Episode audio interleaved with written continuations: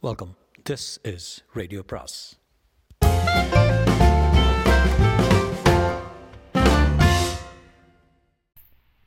அனைவருக்கும் அன்பு வணக்கம். சுஜாதாவின் மற்றொரு சிறுகதை. சிறுகதையின் பெயர் ஞானோதயம். ஞானோதயம். அவளை ஒரு நட்சத்திர ஹோட்டலின் லாபியில் கதவை திறந்து சாவி கொடுக்கும் பெண்ணாகத்தான் பார்த்தேன். செம்பருத்தி நிற சாரி அணிந்து மார்பில் ட்ரெயினி என்று எனாமலில் அறிவித்தாள். ஒரு முறை தான் பார்த்தாள். குட் மார்னிங் மிஸ்டர் கோவிந்தராஜ் என் பெயரை தெரிந்திராவிட்டால் ஹோட்டலில் வேலை போயிருக்கும். உடனே எனக்கு காதல் ஏற்பட்டது என்று சொல்ல மாட்டேன். காதல் ஹார்மோன் சமாச்சாரம் என்று ஏரோப்ளேன் பத்திரிகையில் படித்திருக்கிறேன். இந்த பெண்ணை கண்டதும் கெமிஸ்ட்ரி மாறிவிட்டது. அண்ணனை சரித்ரா ஹோட்டலிற்கு வர சொன்னேன். லாபியில் இருந்த ரிசப்ஷன் டெஸ்கில் காதில் ஃபோனை வைத்துக்கொண்டு யாரோ ஒரு கிழவருடன் பரிவாக பேசிக் கொண்டிருந்தாள். அந்த பெண்ணை அவளை நான் கல்யாணம் செய்து கொள்ள வேண்டும். நான் அவ்வப்போது எதிர்பாராமல் செய்யும் கிறுக்குத்தக்கனமா கிறுக்குத்தனமான காரியங்களை சகித்து கொண்டிருப்பவன் தான் இருந்தும் இது அவனை தாக்கியிருக்க வேண்டும். யூ மஸ்ட் பி ஜாக்கிங்டா உனக்காக சுதா கவிதா தாமினி எத்தனை பேர் காத்திருக்காங்க? பாரு பணம் பணத்தை கல்யாணம் செய்து கொள்ள வேண்டும் என்பது இந்த விளையாட்டின் அயரா நியதி. அதுவும் மர்ஜ சமயத்தில் நீ பரதநாட்டியம் ஆடும் சுதா சுப்பிரமணியத்தை கல்யாணம் செய்து கொள்ள கல் கம்பெனி கவிழ்ந்துடும் இவள் தான் இவள் தான் என்றேன். பிடிவாத குழந்தை போல அவளுடன் பேசி சொல்ல. பார்த்தா அப்படி ஒன்றும் அழகா இல்லையே கருப்பு? நான் மட்டும் என்ன அழகு? உன் அழகு அந்தஸ்தால் வர்றது பணக்காரர்கள் அனைவருமே அழகு. மீண்டும் ஒரு முறை அவளை பார்த்தான். அண்ணியிடம் சொல்லு அவள் தான் இந்த விசாரிப்பில் எல்லாம் கெட்டிக்காரி. அண்ணி என் தாய்ஸ்தானா? ஆ சொல்கிறேன் முதல்ல இவ யார் தெரிய வேண்டும். உன்னால் தலைவலியா கோவிந்த? நான் சுப்பிரமணியத்துக்கு என்ன பதில் சொல்லுவேன்? அந்த வாரம் முழுவதும் அந்த ஹோட்டலுக்கு சென்று லாபியில் உட்கார்ந்து கொண்டு கையில் ஃபார்ச்சூன் இதழை வைத்துக்கொண்டு அவளை படித்து கொண்டிருந்தேன். அவ்வப்போது என்னை சங்கடத்துடன் கவனித்தாள். கவலையுடன் ஒரு முறை என்னிடம் வந்து எக்ஸ்கியூஸ் மீ உங்களுக்கு ஏதாவது தேவையா? என்றாள். இல்லையே. எதுக்காக என்னையே பார்த்து கொண்டிருக்கீங்க? எனக்கு அது பிடிக்குது. எனக்கு சங்கடமாக இருக்குது. வேலையில் கவனம் செலுத்த முடியல. உங்கள் பார்வை உறுத்துது. மன்னிக்கணும். அப்படின்னா எங்காவது நம்ம சந்தைக்கு சந்திக்கலாமே என்றான் மன்னிக்கவும் என் தந்தை அதை அனுமதிக்க மாட்டார். அந்த வார்த்தையை கேட்டதும் அணைந்து போனேன். உற்சாகம் குறைந்து ஒரு வாரம் ஆஃபீஸ் போகவில்லை. சன்மார்க் போர்டு மீட்டிங் இருந்தது மறந்துவிட்டேன். காமேஸ்வரி அண்ணியிடம் அரவிந்த் சொல்லியிருக்க வேண்டும். ஒரு நாள் என்னை ஃபோனில் கூப்பிட்டான். என்னப்பா அந்த பெண்ணை நினச்சி உருகிறேயாமே? அண்ணே அண்ணா அவள் பேர் பத்மா. அப்பா பேர் கதர்கடை விஸ்வநாதன். இவ பிஎஸ்சி முடிச்சுட்டு அடையாறு கேட்டரிங் இன்ஸ்டியூட்டில் டிப்ளமா வாங்கியிருக்கா. அந்த ஹோட்டல் ட்ரெயினி சம்பளம் மூவாயிரம். அப்பா அம்மா வயசானவங்க. ஒரு தங்க தம்பி சின்ன பசங்க. அண்ணே அந்த பொண்ணை கட்டிக்கலாமான்னு யோசித்தேன் காதலா? அந்த மாதிரி ஒன்று பொண்ணை பார்த்து ரெண்டு வார்த்தை பேசினேன். அப்படியா? கொஞ்சம் மாநிறமா? உயரமா? ஆமாம் ஹோட்டல் சரித்ராவில் ட்ரெயினி. அந்த பொண்ணு நம்ம குடும்பத்துக்கு பொருத்தம் இல்லை.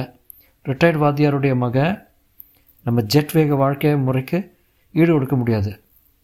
அப்பா அம்மா வயசானவங்க அப்போ நைன்டீன் ஃபார்ட்டி டூவில் விட்டு வெளியே வரல. இவ இவ கூட தான் அவங்க இருந்தாகணும். ஒரு வாரம் சிங்கப்பூர் மலேசியா சாரவாக் போய்விட்டு ஷிப்பிங் கம்பெனி டிம்பர் விவகாரங்களையும் பார்த்து விட்டு வந்தபோது அன்னை கூப்பிட்டு இருந்தது வாய்ஸ்மெயில் இருந்தது. மேற்கொண்டு சந்தித்து பேசினேன் அவங்க அப்பா பயப்படுறாரு பெரிய இடம் வேண்டாங்கிறாரு. ஏன்னா அதை நான் கேட்கல அவர் காந்தியவாதி எப்பவும் கதர் பனியன் இப்போ கூட தக்ளி நூக்குறாரு தக்ளி நூக்குறாரு. ரமண மகர்ஷி அது இதுன்னு பேசுகிறாரு அமெரிக்கா மாப்பிள்ளை கிடையாது பணக்கார மாப்பிள்ளை கிடையாதுன்னு அடித்து சொல்லிட்டாரு. சுருக்கமாக சொன்னால் அவங்க ஸ்டேட்டஸ்க்கு தகுந்த மாப்பிள்ளை வேணுமா? சரி நான் போய் அவரை பார்க்குறேன். நம்ம அந்தஸ்தை பற்றி பேச்சு எடுக்காத. ஏன்? பயந்துப்பாங்க.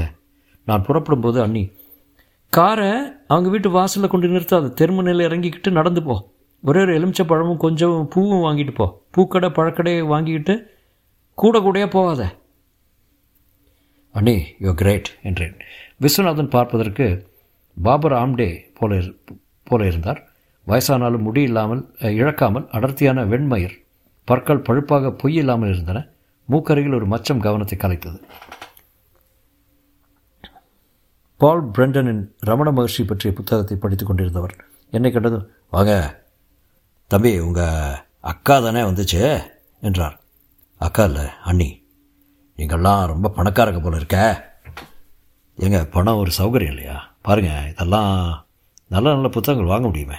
தேவையில்லை எல்லாமே லைப்ரரி புத்தகம். என்ன ஆகணும்னு நீங்கள் பயப்படுறீங்க? சொல்கிறேன் பத்மா பத்மா என்று அழைத்தார். என் மூக்கு நுனி விரல் நுனியில் மில்லி வோல்ட் மின்சாரங்கள் தொட்டன பத்மா உள்ளே வந்தால் எளிய காட்டன் சேலை உடுத்தியிருந்தால் நெற்றி அகலத்துக்கு பொருத்தமான பெருசும் சிறுசும் இல்லாத பொட்டு என்னை பார்த்து சட்டுன்னு வே வேறு பக்கம் பார்த்தாள் பத்மா இவரை சந்திச்சிருக்கியா?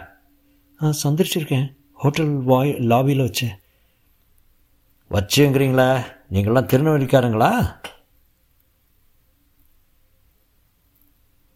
ஆமாம் நாங்களும் திருநெல்வேலி தான் தெரியும் தம்பி. அந்த காரணம் போதாது என் மகளை கட்டிக்க என்று சிரித்தார் பின்ன என்ன தேவை? என்றேன். உங்கள் அண்ணியா அது? அவங்க வந்து விசாரித்தப்புறம் அவங்களும் சொன்னாங்க திருநெல்வேலின்னு. நாம் உறவாக கூட இருக்கலாம். பிள்ளை மாறு தானே நீங்கள் ஆனால் உங்கள் குடும்பம் எத்தனை பணக்காரங்கன்னு லேசாக விசாரித்து பார்த்தேன். ஆர்வி இண்டஸ்ட்ரீஸு வெள்ளியம்பலத்தோட இளைய மகன் நீங்கள் அப்படி தானே ஆமாங்க. உங்கள் பேர் கோவிந்தராஜன் மூத்தவர் அரவிந்தராஜன். ஆமாங்க. மொத்த டேர்ன் ஓவர் ஆயிரம் கோடியா? அவ்வளோ இல்லைங்க. பின்ன? தொள்ளாயிரத்தி எண்பது என்று சங்கடமாக. என்ன பொருள் உற்பத்தி செய்கிறீங்க எல்லாங்க. Cosmetics palm oil industrial goods OEM supplies electronics எல்லாம் எளிய மக்களுக்கு பொருந்தாத ஒரு நாகரிகத்தை போதிக்கிற நுகர்பொருள் கலாச்சாரத்தினுடைய அடையாளங்க. நான் சுற்றிலும் பார்த்தேன். அம்பேத்கர் மார்க்ஸ் காந்தி வள்ளலார் எப்படிப்பட்ட மனிதர் இவர்? என்ன பத்மா? ஆயிரம் கோடியை மணக்க சம்மதம் அவனுக்கு? அவள் தரையை பார்த்தாள். ஒரு முறை என்னை பார்த்தாள். நீங்கள் எனக்கு எது நல்லதுன்னு தீர்மானிக்கீங்களோ அதான்ப்பா எனக்கு நல்லது. எப்படி வளர்த்துருக்கேன் பாருங்க என் பொண்ணு என்று பூரித்தார். தீர்மானம் இதுதான். அதிக பணம் ஒரு சாபம். கோவிச்சுக்காதீங்க தம்பி. உங்கள் கம்பெனி உலகம் உலகம் பூரா புறவி இருக்கா அப்படி எதுவும் இல்லைங்க. மலேசியாவில் சார்வாக்கு சிங்கப்பூரில் அப்புறம் பேங்காக்கு ஹாங்காங். தம்பி மகாபாரதத்தில் யக்ஷ பர்சைன பர்சைனைல் ஒன்று சொல்கிறேன்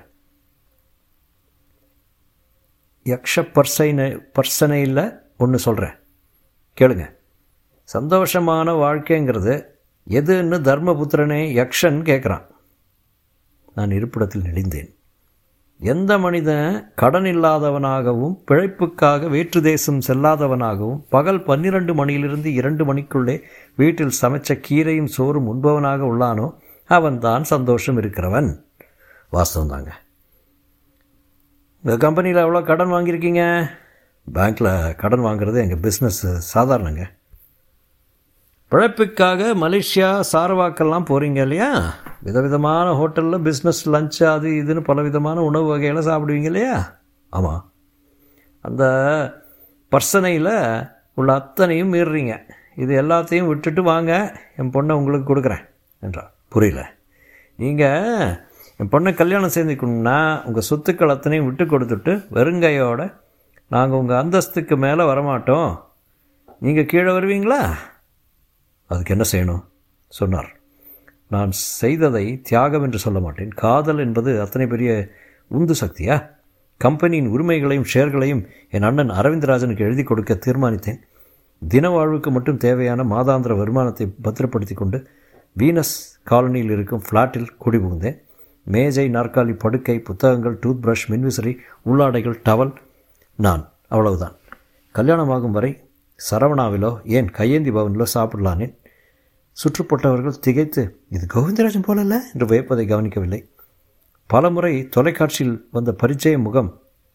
தினப்படி ஷேவ் கூட மறந்தேன். வாரத்தில் எட்டு நாள் பாக் ஷரட்டினிலும் கோரமண்டலிலும் பீச் அருகில் உள்ள பார்ட்டிகளிலும் கழுத்தை திருகி பொங்க வைத்த ஷாம்பெயின் பாட்டில்கள் நுனிநாக்கு ஆங்கிலம் பேசும் மனைவிகள் ஜப்பானிய அமெரிக்கா ஆஸ்திரேலியா இஸ்ரேலியா கொலாபரேட்டர்கள் ஹுசூரில் ஃபேக்ட்ரி அகமதாபாத் அருகில் பிவாண்டியில் ராஜஸ்தானில் என்று நாடு முழுக்க பிரைவேட் ஜெட்டிலும் ஹெலிகாப்டர்களிலும் சென்று போர்டு கூட்டங்களில் சாதுரியமாக சதி பேச்சுகள் டிவிடெண்ட் இன்கம் டேக்ஸ் தகிடு தத்தங்கள் மார்க்கெட்டில் விழும் எழும் ஷேர் மதிப்புகள் இந்த இந்த நடக்கும்போதே ஓடும் வாழ்க்கையை துறந்து எல்லா ஏர்லைன்களிலும் பொன்னட்டை பயணி எக்ஸிக்யூட்டிவ் வகுப்பில் பொம்மை புன்னகை பெண்களால் பராமரிக்கப்படுவதை விட்டு கொலம்பியன் காஃபியிலிருந்து ஜப்பானிய சாங் சாங்கா வரை நூறு வகை பானங்களை சுவைத்ததை மறந்து இந்த பந்தயத்தை விட்டு விலக்கிவிட்டு மீண்டும் விஸ்வநாதனை போய் பார்த்தேன்.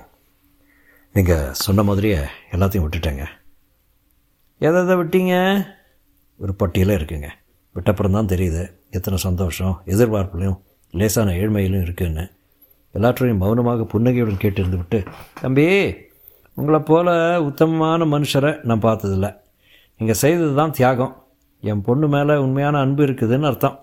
மாதம் ரெண்டாயிரம் ரூபாய் போதும். ஒரு டேபிள் ஃபேன் போதும். நாலஞ்சு பாத்திரங்கள் போதும். நம்ம வேலையை நம்ம செய்துக்கணும். காந்தி என்ன சொன்னார்? நான் குறுக்கிட்டு பத்மாவை பார்க்கணுங்க என்றேன். தாராளமா என்றார். அவளை பீச்சுக்கு எங்கேயாவது அழைச்சி போங்க. போய் உங்கள் எதிர்காலத்தை பற்றி பேசுங்க. கல்யாணத்தை திருநீர்மலையில் சிம்பிளாக வச்சுக்கலாம். என்ன மொத்தம் நூறுரூவா செலவு. அதுக்கு மேலே கிடையாது. பத்மா நான் போகும்போது கேட்டார். இப்போ தெரியுதா? புது காற்றை சுவாசிக்கிற ஆனந்தம். ஆமாங்க. இறக்க முளைச்சாப்பில் இருக்கு. பத்மாவை ஆட்டோ ரிக்ஷாவில் அழைத்து சென்றேன். வாழ்க்கையில் இதுவரை இந்த வாகனத்தில் கால் வைத்ததில்லை. எலும்பெல்லாம் குலுங்குவது போல் ஒரு புது அனுபவமாக இருந்தது. மணற்பரப்பில் நடந்தும் மௌனமாக வந்தான். பத்மா உனக்காக எல்லாத்தையும் விட்டு கொடுத்துட்டேன். எனக்காக இல்லை எங்கள் அப்பாவுக்காகன்னு சொல்லுங்கள் நான் பண்ணிக்கிற தியாகத்தினுடைய முழு பரிமாணமும் புரியுதா அப்புறமா பத்மா ஏன் அழற அது ஒன்றும் பெரிய விஷயம் இல்லை பத்மா. சொத்தெல்லாம் எழுதி கொடுத்துட்டீங்களா? நான் கொடுத்த கைக்குட்டையை மறுத்தாள். ஆமாம் அது திரும்ப பெற முடியாதா? ஏன்? பத்மா கோபமாக என்னை நிமிர்ந்து பார்த்தாள். அவள் கண்களில் கண்ணீர் திரண்டிருந்தது. எங்கள் அப்பாவை தானே கேட்டீங்க? என்ன கேட்டிங்களா? இத்தனை நாள் அவருடைய அவரையும் அவருடைய ரமண மகர்ஷி உபதேசங்களையும் சகிச்சுட்டு இருந்திருக்கேன் தெரியுமா? பணம் இல்லாமல் இந்த உலகத்தில் என்னங்க செய்ய முடியும்? நடைமுறைக்கு ஒவ்வாத ஃபிலாசபி உங்கள் அப்பா தான் வேண்டாம்னு. அவருக்கு மேலே வர இஷ்டம் இல்லை எனக்கு கீழே இருக்க இஷ்டம் இல்லை எத்தனை நாள் ரெண்டு புடவையை இஸ்திரி போட்டு கட்டிக்கிட்டு கெரசின் ஸ்டவ்வில் தோசை சுட்டுக்கிட்டு பல்ல இடிபட்டு பஸ்ஸில் இடிபட்டு ஆட்டோவில் அடிபட்டு காரில் போகிறவங்கள பார்த்து எங்கிட்டு எங்கிட்டு இருப்பேன். ஒரு நாள் எனக்கும் காரில் போக ஆசை இருக்காதா? அதை விசாரிக்காமல் இப்படி குடு குடுன்னு போனால் குடுமையை சிறைச்சான்னு? என்ன சொல்கிற பத்மா? உங்களை நான் கல்யாணம் செய்துக்கிறேன். ஆனால் ஒரு கண்டிஷன் மறுநாள் உங்கள் பழைய வாழ்க்கைக்கு திரும்பணும் நீங்கள் சுக துக்கங்களை பகிர்ந்துக்க தானே கல்யாணங்கிறது அபத்தம். துக்கத்தை எதுக்கு பகிர்ந்துக்கணும்? நீட்ஷே படிப்பீங்களா? நீ படிப்பியா? என்று நான் ஆச்சரியத்துடன். Share joys make a friend not share sufferings சொல்லியிருக்கார். அண்ணனுக்கு எழுதி கொடுத்தது எல்லாத்தையும் திருப்பி வாங்குங்க. உங்கள் அப்பா? ஏங்க நீங்கள் எங்கள் அப்பாவை கல்யாணம் செய்துக்க போகிறீங்க திருநீர்மலையில் நூறு ரூபாய் செலவில் எங்கள் கல்யாணம் நடந்தது. அதன்பின் சோழா ஷெரட்டனில் மிகப்பெரிய ரிசப்ஷன் முற்றும்.